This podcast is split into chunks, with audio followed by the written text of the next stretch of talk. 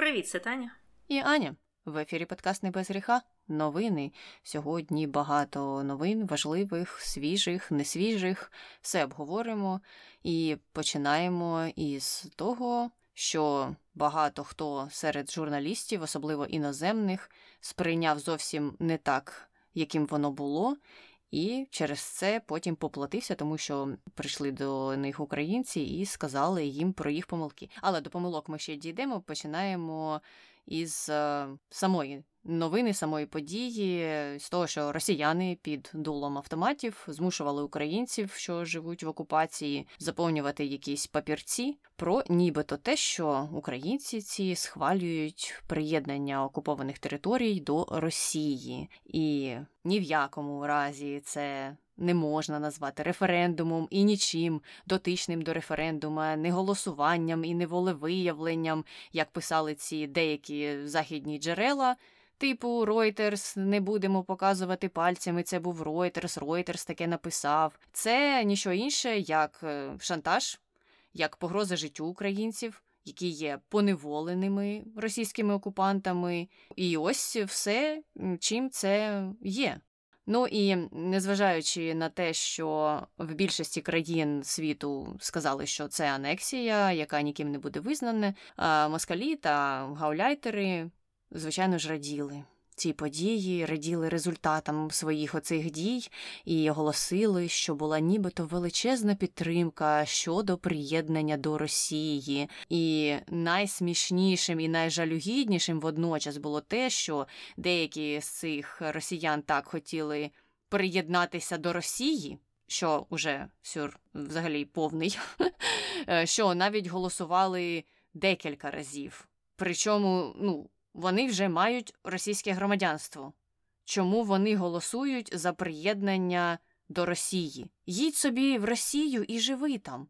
Чого ти приперся чи приперлася на оцей величезний цирк, ще й голосуєш по декілька разів? Ну, тобто вони навіть не стидалися показувати це по не знаю, чи телебаченню, чи у соцмережах своїх вивішувати, і вважали, що це все є нормальним. Не розумію, що взагалі сказати, як на це реагувати, і зрозуміло, що це якась е, хвора нація, по-іншому і не скажеш. Ну і тепер оці всі посіпаки, нібито мають е, поїхати до Росії, де Путін проголосить результати анексії. Ну а з нашої сторони.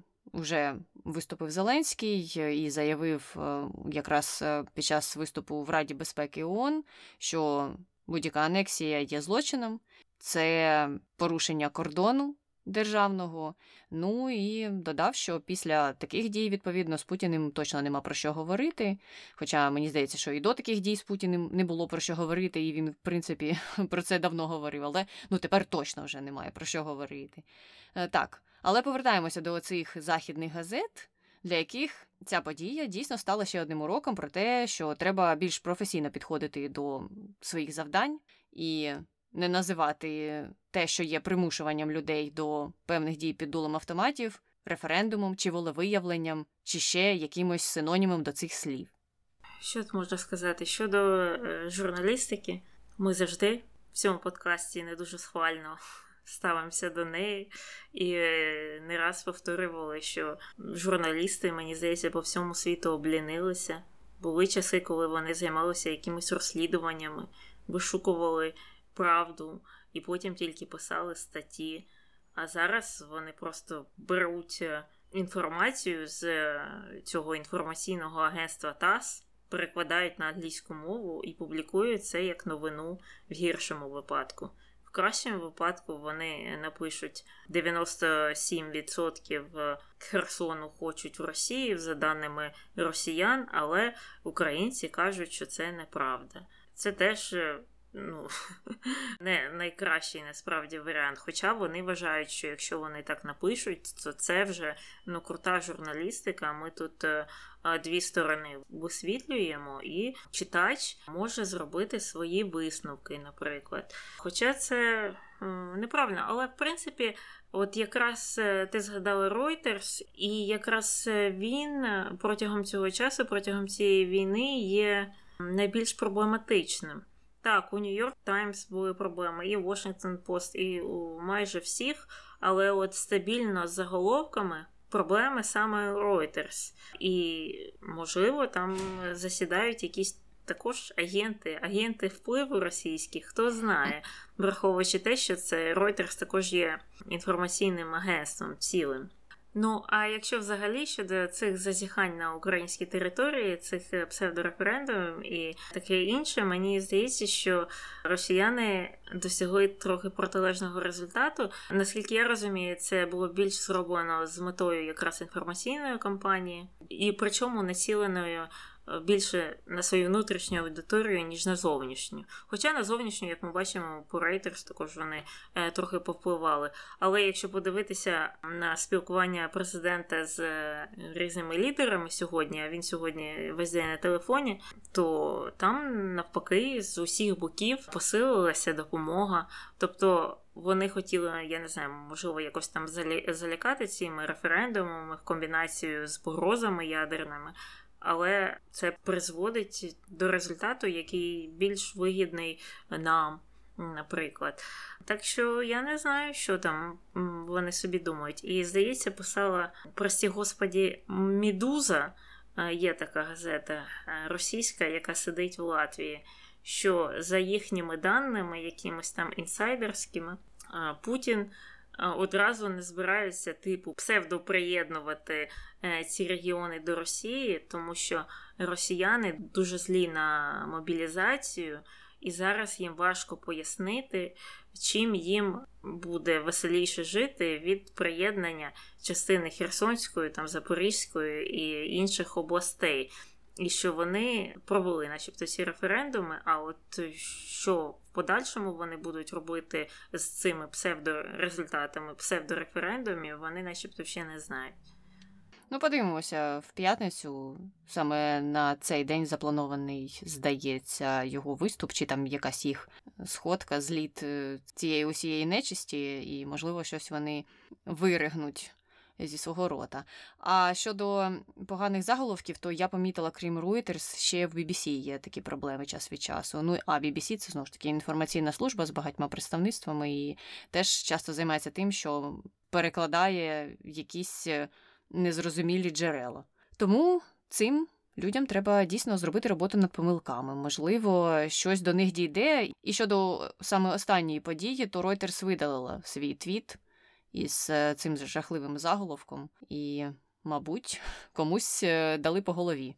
Тому побачимо, як це все буде розвиватися в майбутньому. Ну а поки йдемо далі до нашої другої теми, яка теж е, стосується Росії.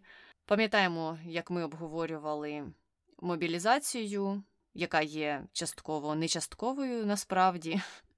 І пам'ятаємо те, що після оголошення цієї нечасткової мобілізації купа чоловіків покинули все і галопом пострибали перетинати кордони із сусідніми країнами, які чомусь незрозуміло не зрозуміло, чому їх до себе до сих пір впускають. І одним із наймасовіших був потік до Казахстану. Там е, нарахували близько 100 тисяч людей. Я думаю, що на сьогоднішній день вже навіть більше, тому що дані були видані десь день чи два назад. Також приблизно по 10 тисяч перетинали кордон із Грузією. Хоча грузинська влада казала, що вони там транзитом більшість е, їде далі. Ну і далі це в Туреччину чи Емірати, чи в Західну Європу. І от ці втікачі пояснюють свої дії, звичайно ж, тим, що не можуть нічого зробити, щоб змінити ситуацію. І що якщо у когось там інша точка зору, або якщо хтось виходить на протести, то він зразу ж іде у в'язницю. І тут цікаво, що під іншою точкою зору, на їх думку, мається на увазі не активна опозиція до війни не засудження анексії Криму, з чого там все починалося, не визнання того, що Росія вчиняє акт геноциду на території України. Ні, це просто бажання сидіти далі на дивані, щоб тебе ніхто не чіпав. Е, і це підтверджується численними інтерв'ю, які ці люди вже перебуваючи за кордоном на території там, Казахстану чи Грузії, дають місцевим журналістам. І В цих інтерв'ю вони розповідають про те, що продовжують вважати Крим російським, або кажуть Крим Кримський. Ну, тобто, відповідно, вони вважають Крим російським, не кажуть ні слова про винищення українського народу, не кажуть ні слова про інвазію. Вони переживають тільки за себе. Вони не хочуть відповідати на типу каверзні питання, або відповідають чисто машинально, і ну, це дуже помітно. І помітно, що, мабуть, вони думають зовсім по-іншому. І я натрапила на одну статтю, написану в Washington Post, де розповідалося багато сльозливих історій про цих чоловіків, які були змушені кинути все. Ну і мені запам'яталася одна, тому що вона була описана по-особливому, і це кидалося в очі. Значить, там було про історію чоловіка, який є етнічним українцем, як виявляється. Правда, він прожив все своє життя в Росії, і от йому довелося кинути дружину і однорічну дитину і втекти в Туреччину. І він сказав, що це було дуже складне рішення. І я вже собі уявляю це інтерв'ю, як ця людина щось розповідає про те, як він кинув свою родину, і потім, так типу, між словом каже: Ну, взагалі-то. У мене українське коріння, у мене ще бабця приїхала з України в Росію, і тому я на якусь там одну шістнадцяту українець, ви ж не подумайте. Тому що в таких ситуаціях ці люди дуже люблять згадувати своє українське коріння, ніби це дає їм якусь індульгенцію.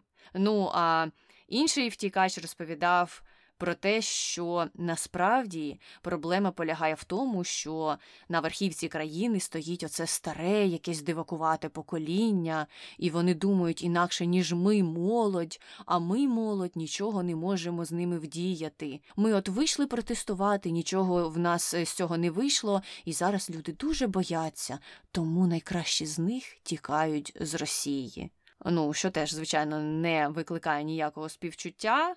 Е, ну, якщо ви знаєте, що у вас якась дурна, дивакувата влада, то чому ви її стільки років обирали? Це раз. Чому ви вийшли на протести на півдня і потім затихли? Ну, якщо це ясно, як білий день, чому ви тікаєте? Як ви е, взагалі збираєтесь щось змінювати в своїй країні? Ну і, звичайно ж, це все ниття підхопили ще й псевдоліберали, які почали плакати про те, що росіян ніхто ж так не розуміє, як вони самі себе, та ще й має якийсь сором їм щось радити. Виліз, наприклад, Кац, давно про нього не згадували, з повідомленням про те, що в останній час від жителів різних демократичних країн, де змінюється влада і є вільні ЗМІ та незалежні незалежні суди, спостерігається багато порад росіянам, як тим правильно міняти свою воєнізовану та авторитарну владу. Ну і звичайно до нього в коментарі прибігли адекватні люди, які вказали йому на те, що у нього немає ні прав, ні причин для ниття, що інші народи добилися цих демократичних змін. Не просто так, не просто так вони їм на голову звалилися що люди до цього йшли, робилися якісь реформи, були вибори, були революції в певних країнах, коли люди не погоджувалися із тим, що робила влада, і вважали її дії незаконними або там авторитарними. Ну, але ж він е, відповів, що позиція така ваша дуже зручна про те, що це ви кажете, що народ сам вибирає і все таке інше, але до реальності вона виявляється, на думку Каца великомудрого, не має ніякого стосунку. Тобто він дійсно вважає, що це все випадковість, що людям це звалюється на голови. Ну і я розумію, чому він так вважає, тому що в його країні всі так вважають, що все має тобі звалитися на голови, що ти не маєш ходити на протести, що якщо хоча б трохи десь запахне смаженим, ти звалюєш І все, пакуєш чемодани і тютю в країни Балтії. І там вже сидиш і ниєш про те, що ой, як вам тут всім легко все дається. Не те, що нам, ми найображеніші люди, ми найбільш за всіх постраждали від російської влади. Ви взагалі нас не розумієте. Куди ж вам до нас, до наших оцих величезних страждань? Ну і паралельно ще більшість псевдолібералів не є про те, які жахливі умови в тих пунктах дислокації свіжо мобілізованих окупантів. Але, звичайно ж, доля українців їх не хвилює. І цікаво, що не хвилює доля українців керівництво Емнесті, бо знову вилізли їх представники і почали нити або натякати на те, щоб ЗСУ не вбивали свіжо мобілізованих окупантів. По-перше, яким чином вони мають відрізняти свіжомобілізованих від несвіжомобілізованих. А по-друге, в сенсі не вбивати окупантів. Окупант лізе на твою землю, щоб її загарбати. А ти ще й маєш що його? Зустрічати з хлібом сіллю, питати, чи, можливо, йому потрібна якась е, консультація від терапевта. Можливо, він хоче поїсти попити. Ну, це щось із паралельної реальності. Я не можу зрозуміти такі посили і не можу зрозуміти, як людям в голову приходить таке озвучувати. Озвуч це на кухні у себе, подивись на реакцію. Озвуч це піди потім десь на площі у своєму місці, подивись на реакцію. А потім, можливо, озвуч це в Твіттері і все одно отримай по голові, тому що зрозуміло, що таким людям має прилітати за подібні речі. Ну і те, що мене ще більше розізлило, вишенька на торті, це бажання деяких європейських країн і навіть США, які мене розчарували вчора. Прихистити цих втікачів від мобілізації і видати їм притулок як біженцям, в той час як, наприклад, деякі представники німецького політикуму розповідають, що українські біженці займаються соціальним туризмом. Так, були такі повідомлення від е, німецьких парламентарів, які вважають, що українці, виявляється, їздять країнами ЄС і збирають е, усі пільги, які тільки можна, де тільки можна. А от е, росіян вони готові прийняти як біженців з широкими обіймами. Слухай, а ти чула щось від пана Навального з тих пір, як Путін оголосив мобілізацію? Мені здається, він щось кричав на початку, але його посадили в ізолятор, якщо я не помиляюся. Угу, Тобто він нічого не може сказати. Ну, от така от. Е... Така от опозиція. Одному рота закрили, хоча я знову ж не знаю, про що б він кричав, якщо б у нього була можливість це робити.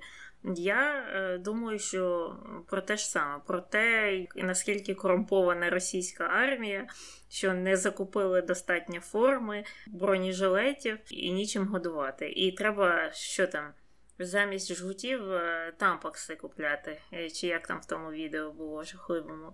Угу. Але от його компанія, яка вся зараз в еміграції живе, оця от жіночка Соболь. Любов, і ще там є пара чуваків. Вони продовжують гнути лінію з корупцією. І я думаю, ви цим займаєтесь вже 15 років, щонайменш, мабуть. І ви бачили, що ці всі розмови про корупцію, вони, мабуть, є важливими на певному рівні, але вони ніколи не призведуть до е, зміни режиму, зміни влади, революції, тому що це не те, що настільки бентежить людей щоб е, якось діяти. Навіть в Україні Януковича ж не через корупцію скинули. Про це межигір'я, про все інше, все було відомо, але трохи інші е, моменти. Такі е, світоглядні, так призвели до його повалення. І оце мені є цікавим моментом, що навіть от в такий от тяжкий момент, вже коли там їх пускають на смерть, коли вже така критична ситуація. Здавалося б, кращим закликом було б. Е, ну, знову ж робити якісь там активні дії, так там як деякі там підпалюють ті е, військомати, чи якось по-іншому а, намагаються зупинити цю мобілізацію активним чином. Альтернативно можна було б якось організувати якусь там підпільну сітку казати так, мобілізуйтесь, ідіть, чекайте, щоб вам видали зброю, а потім з цією зброєю йдіть на на обласні адміністрації чи щось таке. Ну, так же організовуються такі от повстання, так? Е, серйозні, уже не мирні, а збройні, і мені здається, міг би бути в цьому навіть якийсь потенціал. Але ці люди, ця опозиція, вони якось е, зациклились вперше на одній темі корупції. По-друге, у них є ця фіксація мирного повалення влади. Яким чином вони це бачать, я досі не розумію. Ви стільки років про це віщали, віщали, віщали. Це не здійснилося, стало тільки гірше. Ви продовжуєте про це віщати. Ну і знову ж, в цілому, оце наття, що вони найнещасніші люди на землі, і найнещасніша країна у світі. Ну це вже навіть не так діє і на західний світ. Ще раніше, знаєш, це коли а, отруїли Навального, оця вся історія була, і навіть якісь там ці маленькі протести в Москві були там на тисячу людей. Ще там. Люди на заході з якимось там такими більш сентиментальними почуттями ставилися до цього. А зараз ну, цих голосів стає все менше і менше. Я бачу, що багато ну там якихось лідерів думок вже навіть не підтримують. Е, оцю частину російської опозиції. Раніше вони ж всі там горою стояли за цей клуб Навального, а зараз е, вони навіть їх критикують. Так що цьому клубу треба задуматися, що вони роблять неправильно. Ну, я сподіваюся, що вони задумаються, але поки є ті країни, які, бачиш, готові їх приймати як біженців, і готові приймати оцих усіх чоловіків, які тікають як біженців, мені здається, буде для них таке відкрите віконце, хоч кудись. І я вважаю, що це ну, неправильно, тому що паралельно ще й критикувати українських біженців, які б до вас не приїхали, якщо б їх не змусила доля так зробити, якщо б Росія на Україну не напала. Ви їм були до цього не потрібні. Люди жили собі, як жили у себе вдома, займалися своїми справами. І звинувачувати їх у соціальному туризмі в той час, як е, висловлювати свою готовність приймати у цих втікачів росіян, які протягом семи місяців сиділи в Росії і ніяк не реагували на війну, на інвазію. Ну, для мене це є зовсім нелогічним рішенням. Добре, будемо спостерігати за цими новинами, дивитися, куди цих втікачів понесе, і сподіваємося, що скоро вони всі повернуться назад до себе додому, тому що їх перестануть так активно приймати всі на світі країни. Поки йдемо далі. У понеділок з'явилися повідомлення про те, що відбувся витік газу у газопроводах е, Північний потік, Північний потік 1 та 2. І через кілька годин після того, як з'явилися перші повідомлення, представники ЄС почали натякати на те, що у цьому інциденті винна, звичайно ж, Росія. Сюрприз-сюрприз. Хоча тут американці теж дещо не знаю, розчарували, чи чому вони вирішили так сказати. Вони висловилися досить неоднозначно і сказали, що, е, ну, по-перше, ця подія не вплине на. Енергетичне забезпечення в Європі, тобто намагалися всіх заспокоїти, але в той же час відмітили, що не бачать користі ні для кого в тому випадку, якщо це є саботажем. Тобто вони нібито вважали, що для чого Росії вчиняти такі дії. Але з іншого боку, ви що? Не спостерігали детально за Росією весь цей час і не розумієте, що це дуже характерна для них риса, щоб потім тикати пальцями і показувати на інших, або щоб потім затягувати якісь процеси і шантажувати усіх е, непостачанням енергоносіїв.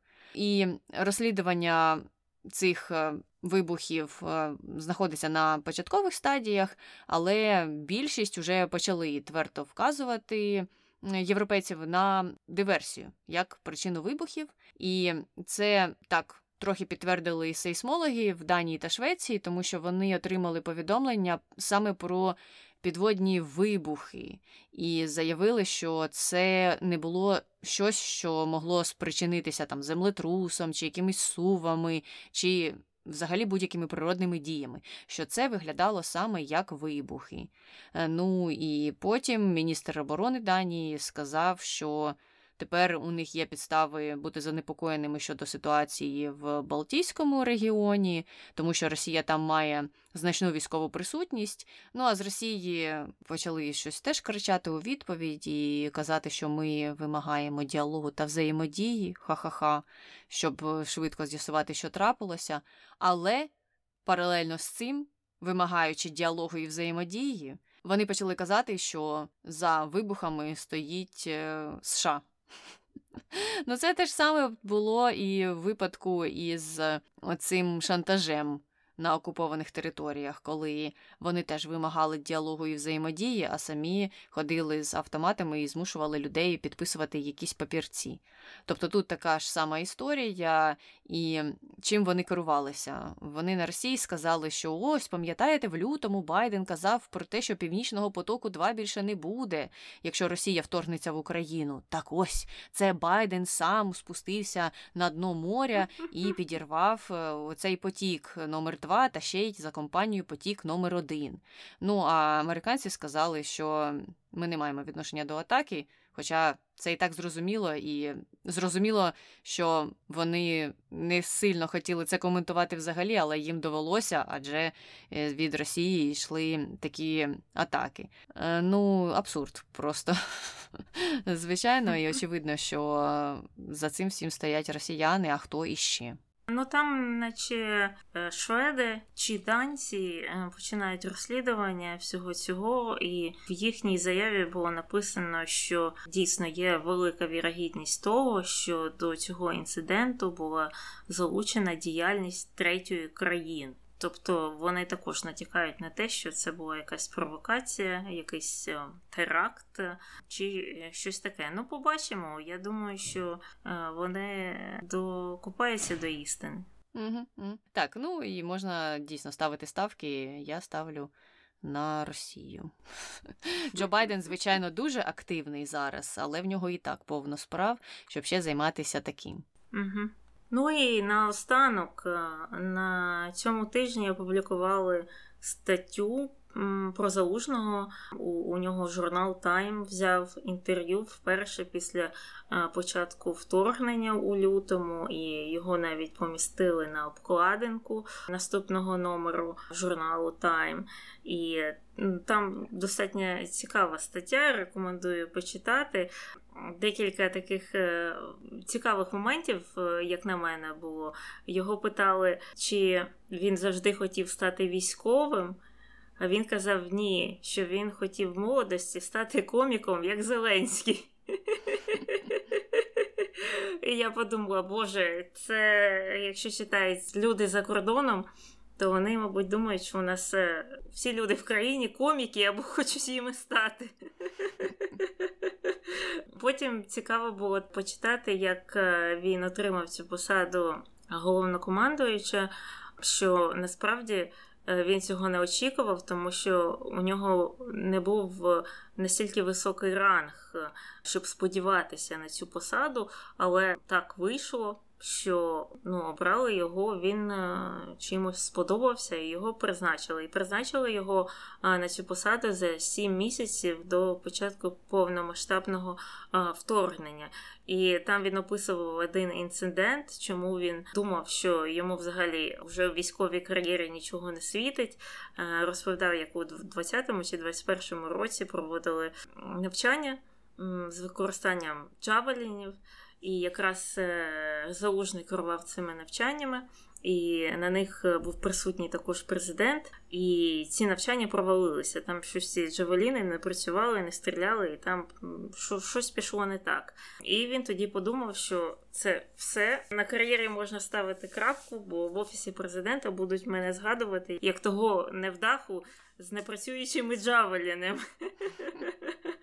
Але потім обернулось так, що ем, історію про Джавеліни і ті навчання явно йому забули, а може і навіть і не запам'ятали.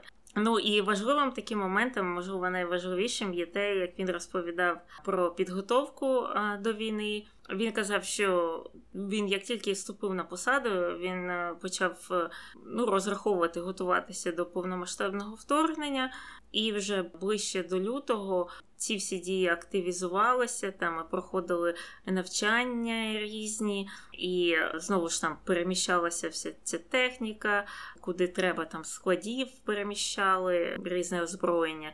Людей також е, переміщали з військових частин. І він казав, що дуже важливо було, що Україні вдалося в оману вести Росію.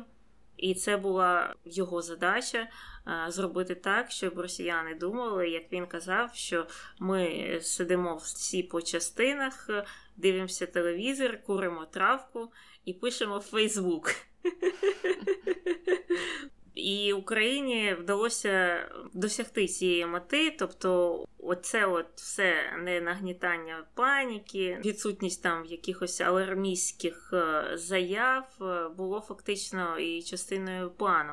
Тому що якщо Україна голосно заявила, ну, типу, на нас нападуть, ми там робимо абсолютно повну мобілізацію, виводимо людей з частин, і взагалі ми тут всі всі так активно готуємося, тоді б, можливо, росіяни якось ну, е, адаптували свій план.